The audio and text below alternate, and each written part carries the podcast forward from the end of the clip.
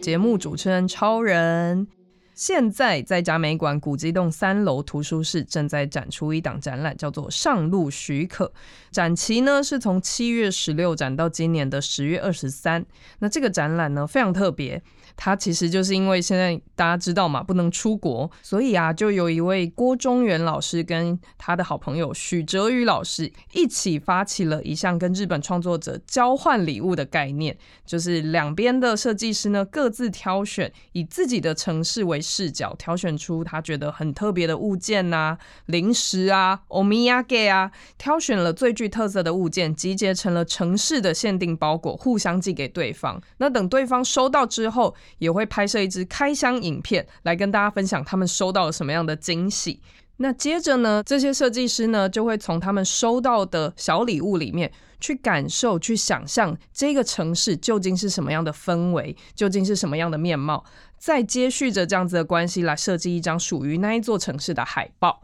所以啊，我们今天很荣幸的邀请到这一个展览以及概念的发想人，也就是我们的策展人、设计师郭中原郭老师。嗨，大家好，我是中原。还有我们的一个协同策展人，然后是来自日本的木村先生。你好，大家好。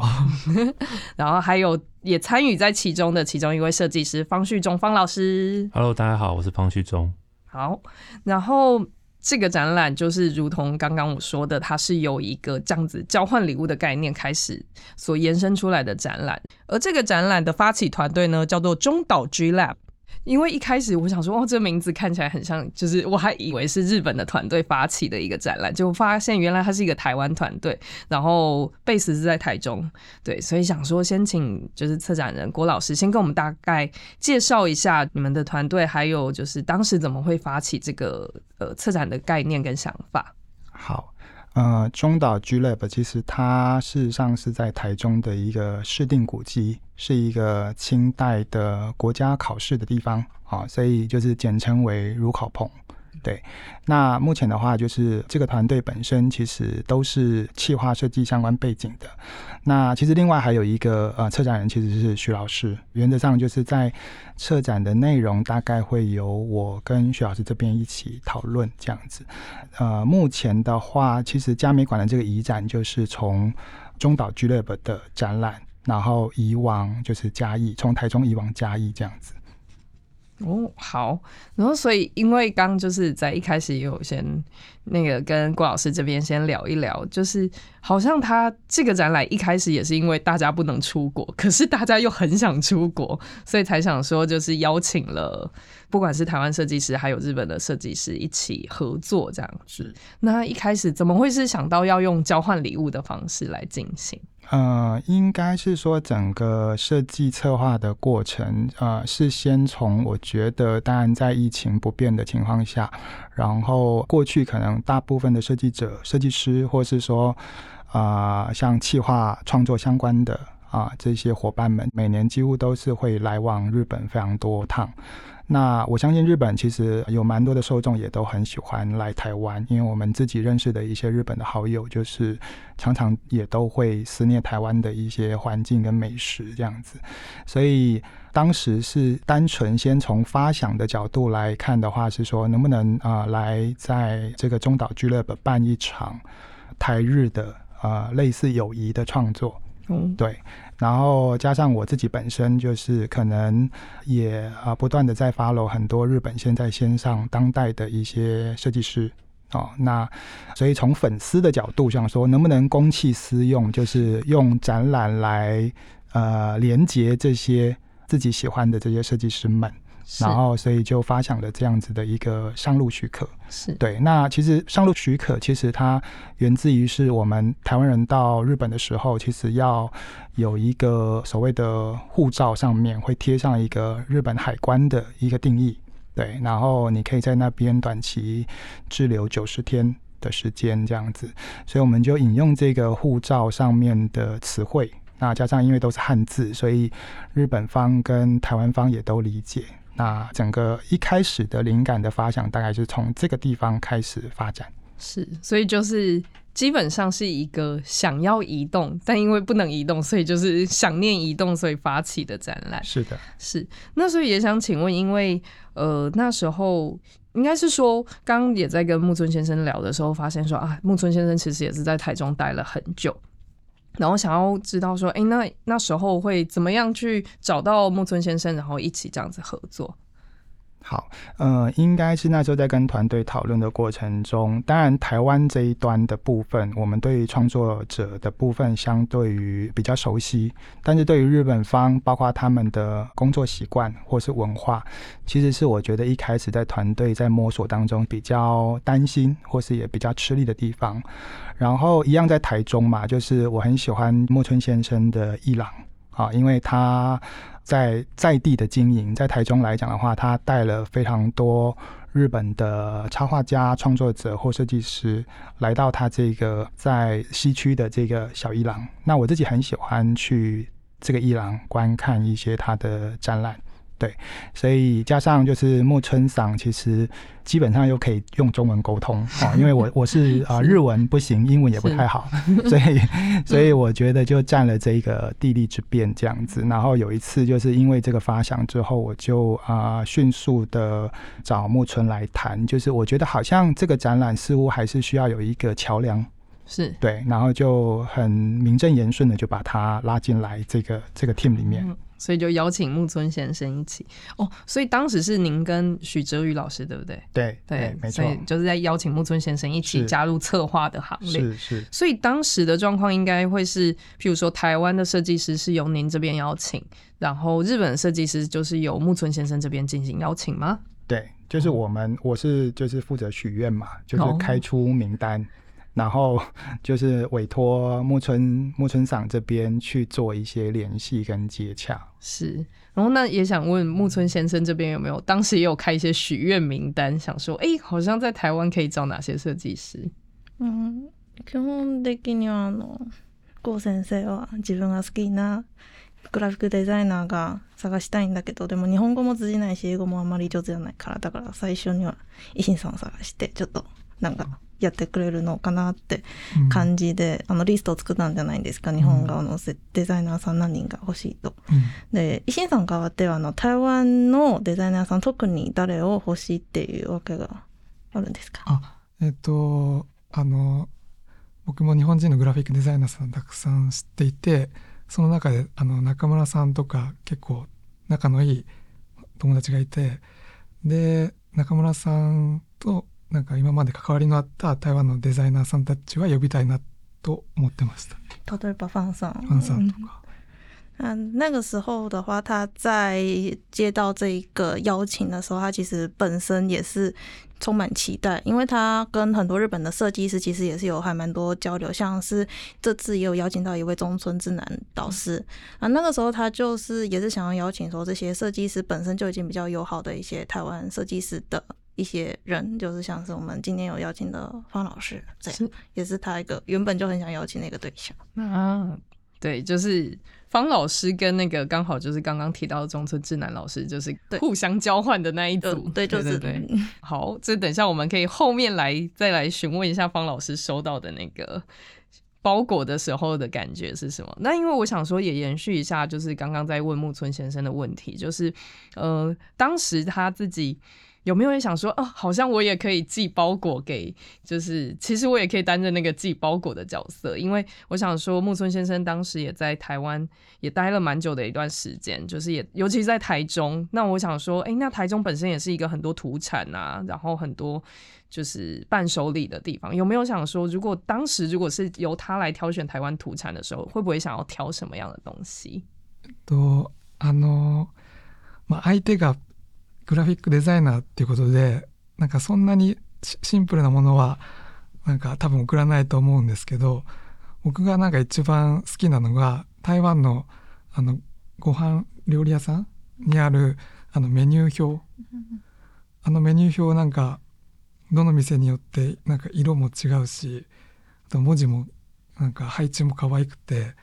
结构いろんな店のあのメニュー表を集めて一绪に送りたいっていうのはずっと考えてました。嗯 他其实也是有试图把自己置入在，如果他自己本身是一个设计师的角色的话，那他要寄给日本设计师，那当然就不能挑选太普通的东西。他自己本身的话，他会想送的东西，就像是我们台湾比较当地一些店家的那种菜单，很多个颜色，配置也不一样，字体也不一样，真的很可爱。 他自己的想法就是说，他会想去收集那些菜单，然后再去寄给日本的设计师。嗯，所以是想要收集菜单。但如果是食物的话，有没有想要特别寄什么？啊，食べ物だったら、まあ、果物は送りたいんですけど、果物は直接送れない。嗯、あの直接送れないんで、やっぱそういうなんか食べ物想像できるものみたいなのを送ると面白いかなと思う。 嗯。他的话是会想寄送台湾的水果，没有办法直接寄过去嘛，所以可能会选类似的品相。哦，OK，例如凤梨，还有荔枝，荔枝，哦，所以很喜欢凤梨跟荔枝。好，那也因为就是刚刚也提到了，就是中村智男设计师的部分，就是刚好讲到说，其实当时是那个方旭中方老师这边是跟中村老师交换礼物，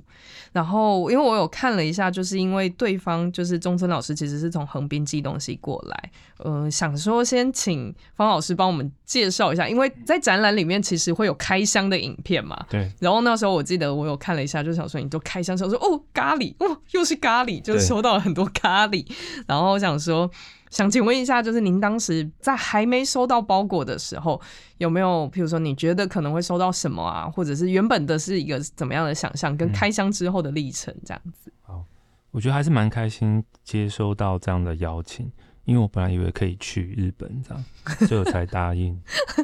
没有，结果打开不是机票，对对对，没有，因为其实我觉得呃，他们。团队的这个概念非常好，因为其实，在送交换礼物这件事情，就是一种祝福的传递。那在疫情期间，其实非常非常需要。所以当时郭东元跟我联系的时候，我就觉得哇，这个概念太好了，就一定要参与。尤其是我又刚好被配到中村老师，嗯，因为其实我跟中村老师他，我们算是在前几年的单位展就认识了，是因为我们有个共同的朋友，就是。明和电机。哦，对，因为我们跟社长其实也是在一九年的时候，是。啊、呃，社长他加入小花计划，是。就明和电机的部分。嗯嗯嗯，然后中村先生那时候，他在一开始是帮明和电机设计专辑，嗯，对，所以他们是原本就是好朋友，所以那时候呃，单位展的时候要呃，不是单位展，是中村老师的展。对，是中村老师的展，okay, 然后那个时候有邀请啊、呃、明和电机来表演、嗯，所以那时候我们就一起吃饭喝酒。嗯，对。后来我去日本的时候也会跟中村老师约，所以那时候你一配，我就想说哇，又又有钟，然后 你也有钟，对，我们三个都有钟，然后。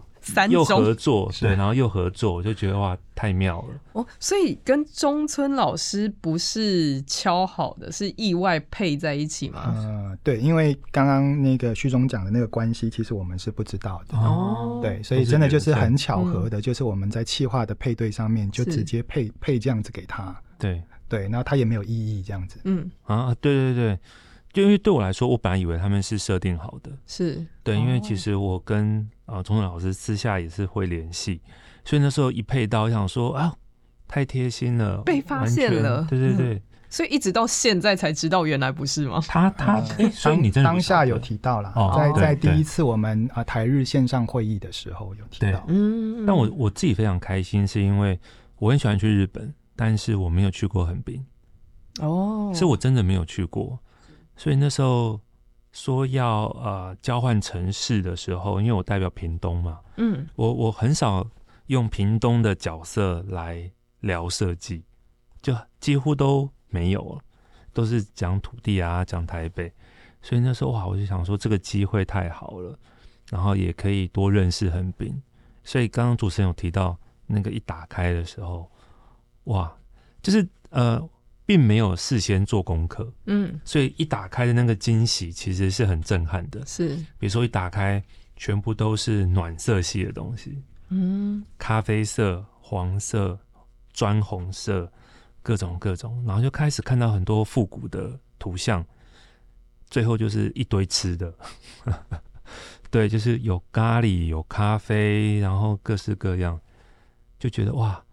不能在那个时候去日本，但是可以感受到日本的礼物还有食物，是。其实超幸福的，嗯，嗯，就是其实因为我觉得那个状况也很像是。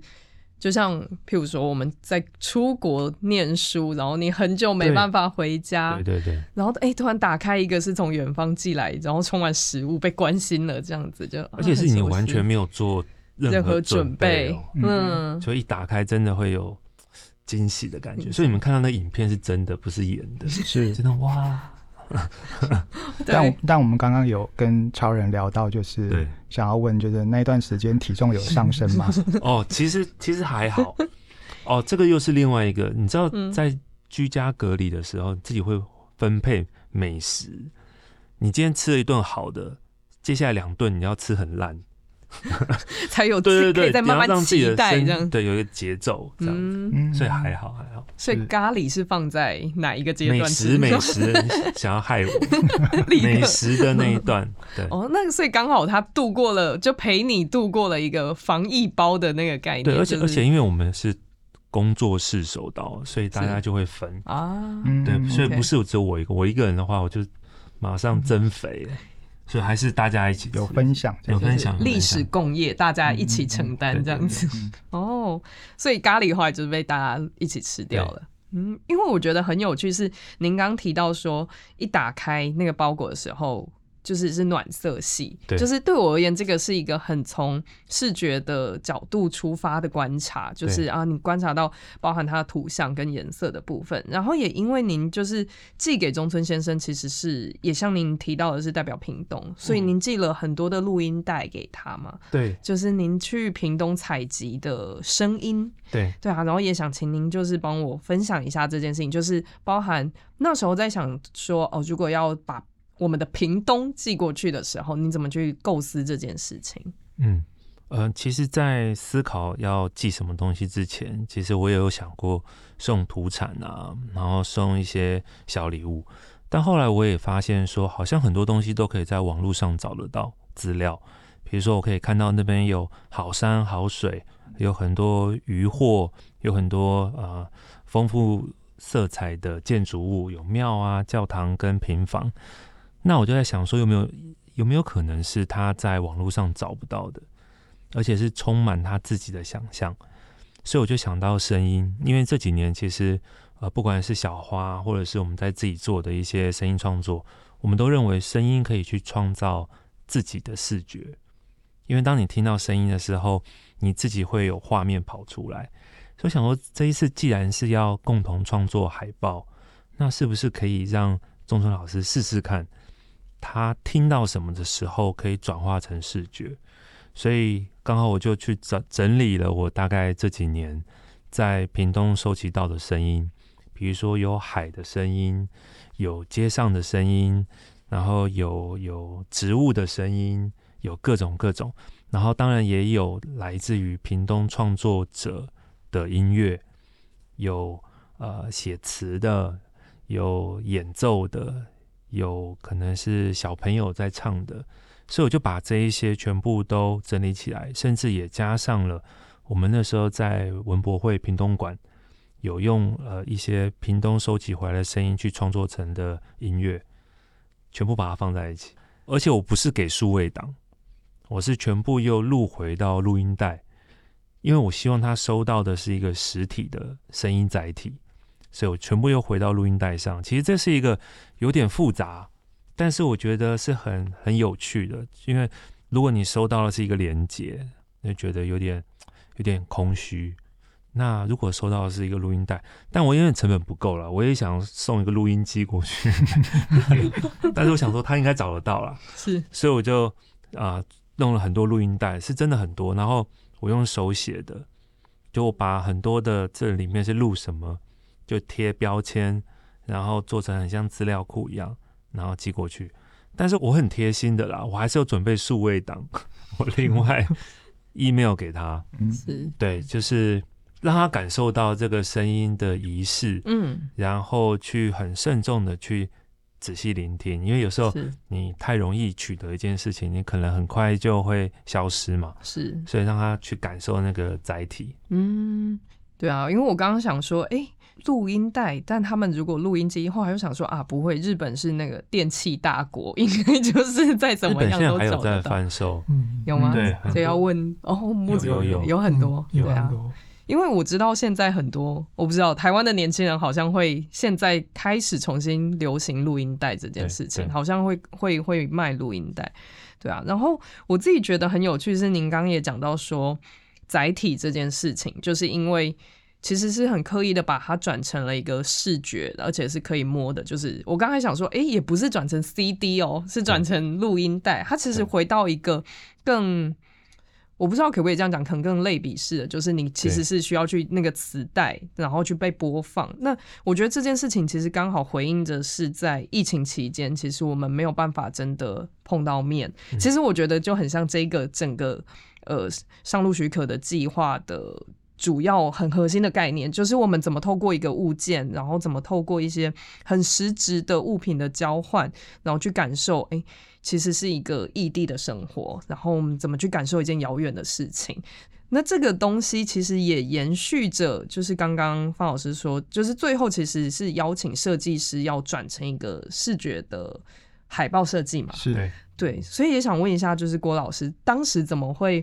因为我想说，大家应该也会想说，嗯，寄完包裹应该也就好了吧？为什么还会有？对，想说，哎、欸，怎么还有出功课？暑假作业还要画海报，就是怎么会后有后续这一部分？也想请您帮我们分享一下。好，因为其实整个展览，呃，加上我们的背景，其实都比较偏向平面设计，是对，跟视觉，所以是希望在展览的过程中，其实最后还是有一个呃所谓的作品产生。对，所以第一个是你必须要去，尤其像日本的设计师，我们所想象的是他必须要去创作一个他所陌生的城市，因为大部分的日本人其实就算来过台湾，但是大部分也可能主要是比较了解台北。对，那这几年或许可以连接到台南或哪儿。嗯、那像刚刚序中提到屏东，那我想应该几乎是非常非常少日本人会到那个地方。所以某种程度，我觉得我们好像似乎也在疫情的这个部分超前部署，在做一个所谓的呃台湾的一个观光的一种互互相跟台日之间的推广。对，所以我觉得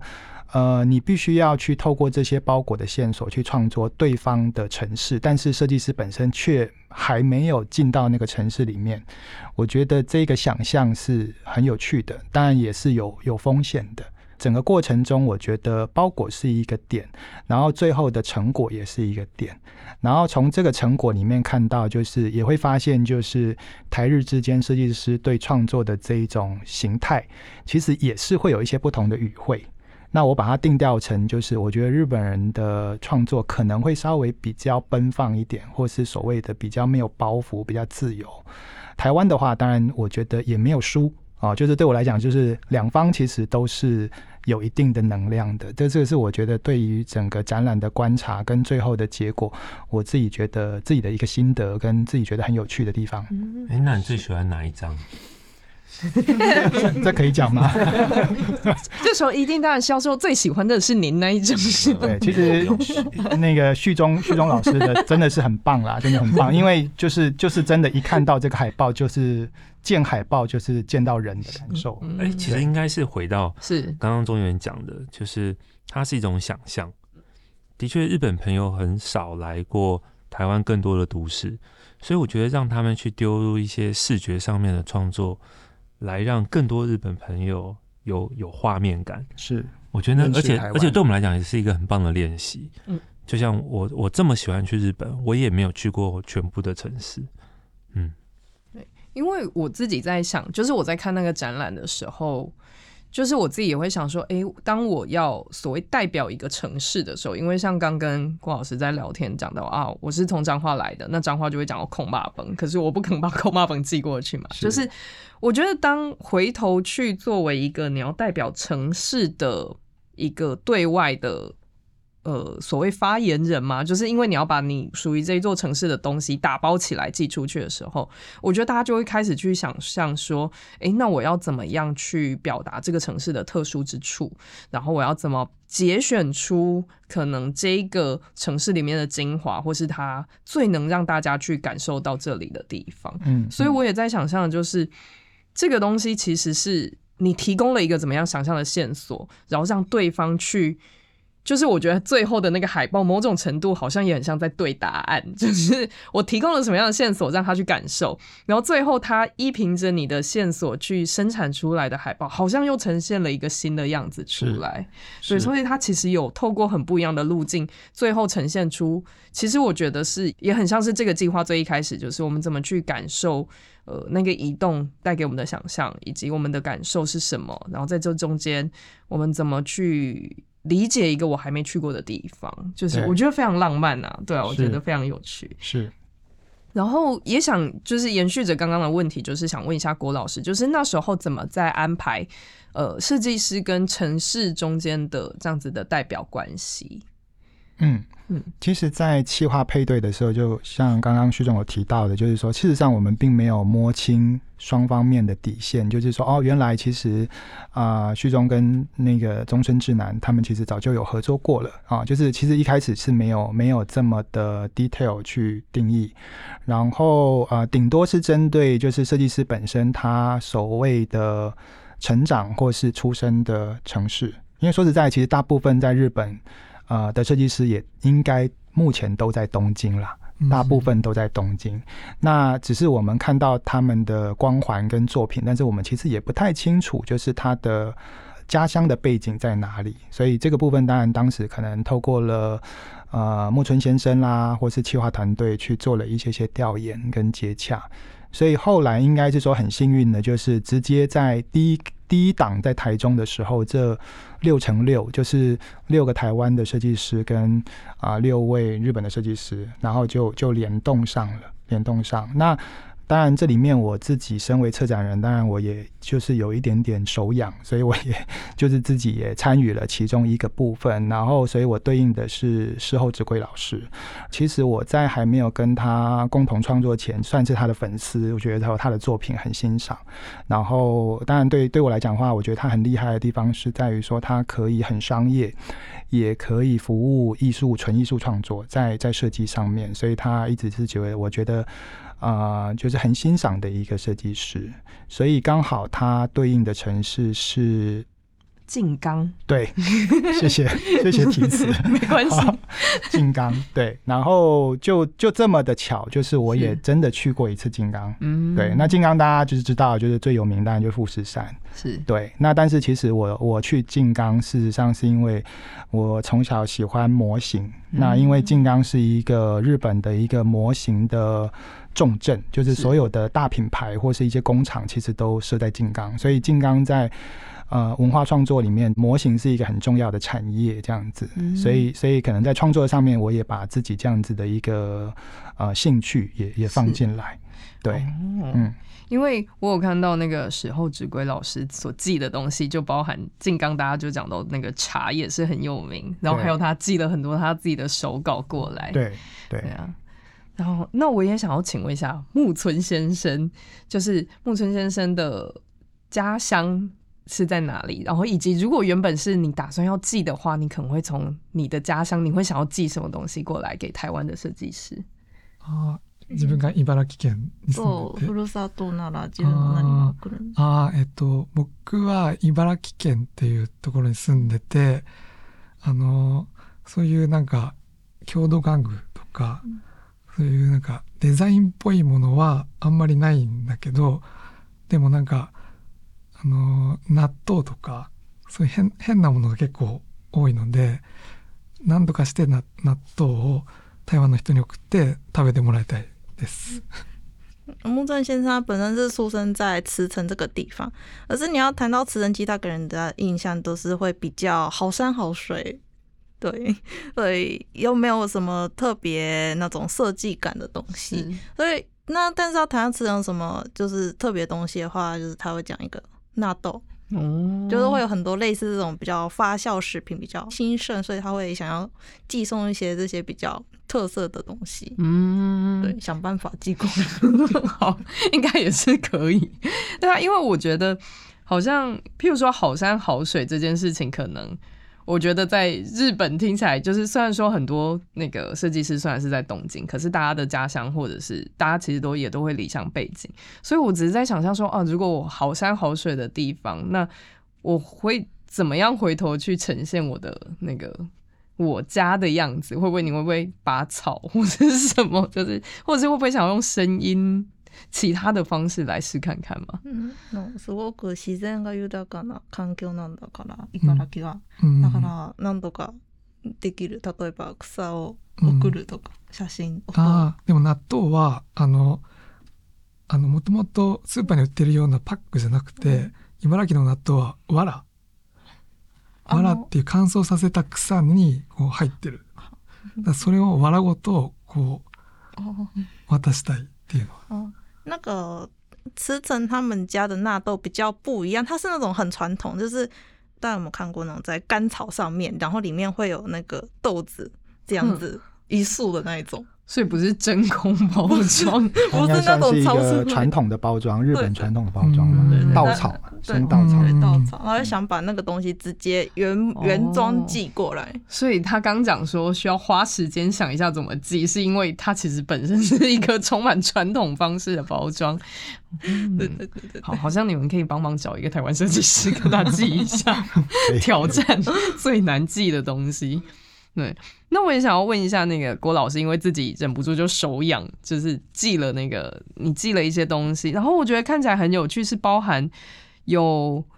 一只那个悬丝玩偶嘛，就是吊线玩偶，那个是呃布袋戏的龙偶。嗯嗯嗯嗯，对，但是它当然它已经不是正统的布袋戏，它是一个塑胶制品。是，那其实它是在台中的一个很老的市场，叫第二市场。嗯嗯，那第二市场里面除了啊、呃，就是会有小吃跟卖菜卖肉之外，那其实它会有一些古早的这种所谓的呃，我以前小时候定义它就是抽糖果的店。嗯，嗯，对，抽档就是一些传统的糖果店，是。那里面会卖一些所谓的这种呃台湾的这种传统的铜腕，是。对，嗯，所以就也是那时候有因此就是去走了一轮市场，或是一边走一边想去找找灵感嘛。对，应应该是说，呃，设计师应该都有他自己的生活的区域跟跟呃所谓观察。路上的一个风景的形态，那我我相信大家都是用这样的方式把呃收集到的线索，就是传递到日方那边。嗯，对，那我我大概也是这样，所以我大部分的呃材料其实是在。在第二市场附近，嗯，那另外有一个纸本的部分是台中很早的所谓的纸本的呃那个独立书店，是就是我们都叫 AJ，啊，就是本册图书馆，嗯，然后里面它有非常多介绍在地的一些地方刊物。那我也我也记了这个东西，嗯、那最后当然就是拍立得，就是当时我用了拍立得去拍摄台中的街廓，嗯，就是呃传统的街廓跟新的，那新的部分我特别拍了国家剧院，因为毕竟那是伊东丰雄所设计的，那我试图让他知道一下，就是在台中的新与旧，然后又跟日本方的一些关联这样子。哦，还有东泉辣椒酱啊，是是是，那是 必须的，那是必须的。但感觉应该真的是要寄一罐过去，不然东泉辣椒酱的那个最奥妙的地方，他们可能没办法体会。对啊，嗯，因为我觉得很有趣是，就是最后一个我也想问的是，包括说，呃，从。交换礼物开始，然后到了设计海报，那也在想说有没有后续，接下来会想要继续发展的，呃，不管是发展的形式啊，或者是这个展览有没有想要移动到哪边，就包含把这个展览也变成打包，然后去交换这样子。好，我嗯，我我先简单讲一下，待会可能让旭中跟木村这边也讲一下，因为毕竟他们也是很重要的参与者。嗯、是，那呃，其实一开始，当然这个展览呃，所谓的上路许可，当然我们希望是在疫情趋缓之后，真的能够真实体验嘛。嗯、所以一开始所谓的日本移展这个部分，本来就是许愿名单的一块，是对，然后甚至它可能可以延伸，再有更多的参与者进来。哦，那所以目前的话，团队其实是有在呃接触这件事情。嗯，对，那那木村这边其实也有在帮忙啊、哦、这个部分。那所以我我们希望是或许在不久的将来可以真的呃有一个上路许可的日本的所谓的移展。那这一次的话，当然我也要特别感谢嘉美馆这边跟馆长啊、哦，因为他。他呃来看了展览之后，就是自己觉得很有趣，所以也也邀请了我们去做这个移展的部分。这个其实坦白讲，对我来讲，身为一个策展人，其实蛮开心的，因为我觉得平面设计的这个内容，其实可以进到一个所谓城市级的美术馆，这个我觉得是一个很很 很大的一个荣幸。对，那目前大概是这样。那我觉得留点时间给另外两位。嗯。OK，好，我木村先生先说好了。嗯嗯嗯，この展その展示は日本台湾のその交换みたいな展示じゃないですか。もちろんあのもしコロナが终わってから日本にも展示させたいなっていう梦があるんですからっていうなんかできること场所。あなんか今ちょっと日本でもあの展示できるところをさ探して。で、まあ、仆自身が知ってるギャラリーとかそんなにないんですけどいろんな日本のグラフィックデザイナーたちがさんたちのともが展示してる场所とかそういうのを闻いてみたりして何かできることないかなっていうのを探していきたいです。で今日本に行けないのでなかなかいろいろ问い合わせ难しい部分があるんですけど、まあ、今年の今年からどんどん日本に帰れるようになってきてちょっと力入れたいなと思ってます。因为谈到这一次的展览的话，果然就是其实郭老师之前也有分享过，很想要除了台湾以外，在日本也是可以移展的这个想法，还蛮早之前跟木村先生就已经有进行一个沟通的部分。那这次展览的成功，包含到佳美展的移展这方面，然后又又跟设计师去报告这个东西。那他其实木村先生他本身的话，他对日本的。艺廊的那个接触是比较没有那么深，所以他就是会尽量希望是透过这一次的日本设计师，他们可能已经有展览过或是有接触的一些熟悉的空间，可以去问问看，然后去看说能不能再把它真的移动到日本那一边。这个东西是已经 ING 进行式的一个方式，这样子对，还是充满着非常非常大的期待。好，对，嗯，我觉得因为也想说，如果。都到了这么多个城市寄土产来，会不会有机会到每一个城市都去展一轮？好了，嗯，对啊，那也想问方老师有没有什么样的觉得期待跟进一步的想法？其实刚刚有提到那个观光嘛，嗯，那其实如果在还没去到那个地方之前，就能够看到一些些的线索。那除了移展之外，也许可以将这些海报真的跟这些城市合作。对啊，也许可以出一个跟在地更结合的更多设计物，或者是以这个海报为主题去做更多合作的可能，甚至结合到包装。是，对，我觉得这好像也是一种很新的尝试，也让更多的人知道，哎，设计跟我们的生活还有我们城市的关系是什么。当我看完展览之后，我是更有机会能够收到里面真实的礼物，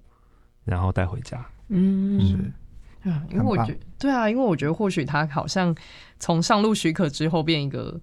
登录提案，嗯、就是好像他可以更去延伸，不管是跟可能各地的，我觉得呃也不见得真的是政府单位或是地方政府单位，而是好像他可以更从一个就像郭老师发起的，从民间发起的一个小行动。那因为我觉得这样子彼此去串联，嗯、其实好像。就是可能，我觉得在台中也没有想过说啊，我们可能会收到一个是来自于日本的设计师所邀请到的海报，然后他好像可以进一步的怎么样，再跟一个城市发展更密切的关系，跟深刻的发展，好像彼此，我觉得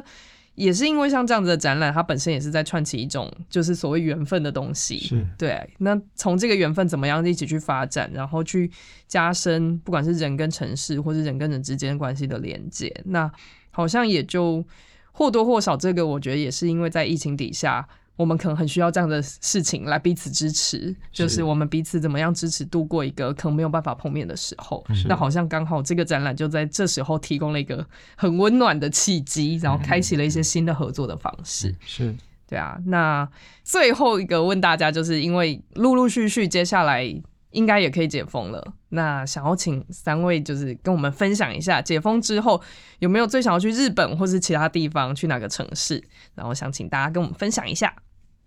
那从郭老师，先从我吧。好，嗯、呃，我我觉得我可能还是习惯就是呃，必须要东京，就是我觉得东京不管是进或是出，就是它它是必须的。但是因为过往的话，可能真的都是在都会区，然后可能是一个就是大量在观看啊、展览啦、看设计啊这种比较所谓的呃，就是创作者这种吸收的资讯的形态，那难免是比较难呃放松在在旅行的过程中，对，所以希望是说未来当然对于日本的城市能够有更多的啊、呃、接触，包含就是一欣赏的。所谓的出生的地方哦，因为那个也是我还没有去过的地方，对。但是我还是需要有一个，最后还是要需要有一个城市的一个充电，对。那这个大概是我自己的一个旅行的习惯。嗯，所以先可以先去那边吃纳豆，然后可以回到东京去是感受一下。嗯，那所以想请问木村先生呢？啊，と仆もやに日本にいろいろ行きたいところがいっぱいあって。 あのコロナ前はあの香川県とか鹿児岛県とか、结构台湾のアーティストと作家さんを绍介するイベントに结构仕事で行ってたんですけど、まあ、それが今全部なくなっちゃってなのであのコロナ终わったらまたそういうふうに日本の地方に行って、まあ、香川県とか中心になんか台湾の作家さん绍介するイベントに参加したいなっていうのあります。其实，在疫情之前，木村先生他本身是会跟日本一些比较地方，像是我们知道的鹿儿岛，还有一个香川县，他在四国那一边，会去那边去办一些很多的交流的活动，这样。所以，如果之后真的是可以开放了，那他自己的话是还想要再去一些像这两个地方，特别是以香川县。为中心，香川他们有一个最有名就是濑户内海艺术祭，他会想要以那个中心为发想，然后再去带起更多台日交流间的艺术活动。嗯，哦，那所以想请方老师，那当然是横滨了。对，像这样轮下来应该是 去找中村先生。对，因为其实他丢给我很多。线索，嗯，那我也从线索里面去看到更多的画面。是，那在找资料的时候，也发现呢是有一个很棒的一个时间暂停的感感觉。嗯，对，它是呃，除了有一些老房子、红砖墙，它也有很多音乐的发生，爵士酒吧、咖啡厅，然后你充满了香气、声音、感受、故事。所以我觉得，如果解封的话，我会马上想要去这个城市，甚至也去感受，哎，跟我那时候在创作的时候的画面一不一样？是，是对，哇，那真的也是一个对答案的过程，对对，对，就是去把自己的想象跟实际的状况去。对照看看是不是其实有某部分的契合。你九月就可以去了。哎，破梗啦！好哦，那就希望大家可以早日解封，然后早点在护照上面盖上上路许可。嗯、而这个展览呢，会展到今年的十月二十三号。还没能去日本的时候，赶快去嘉美馆看一下展览，感受一下日本的冲击、气味以及声音等等。好，那今天就谢谢大家，谢谢，谢谢，谢谢，拜拜。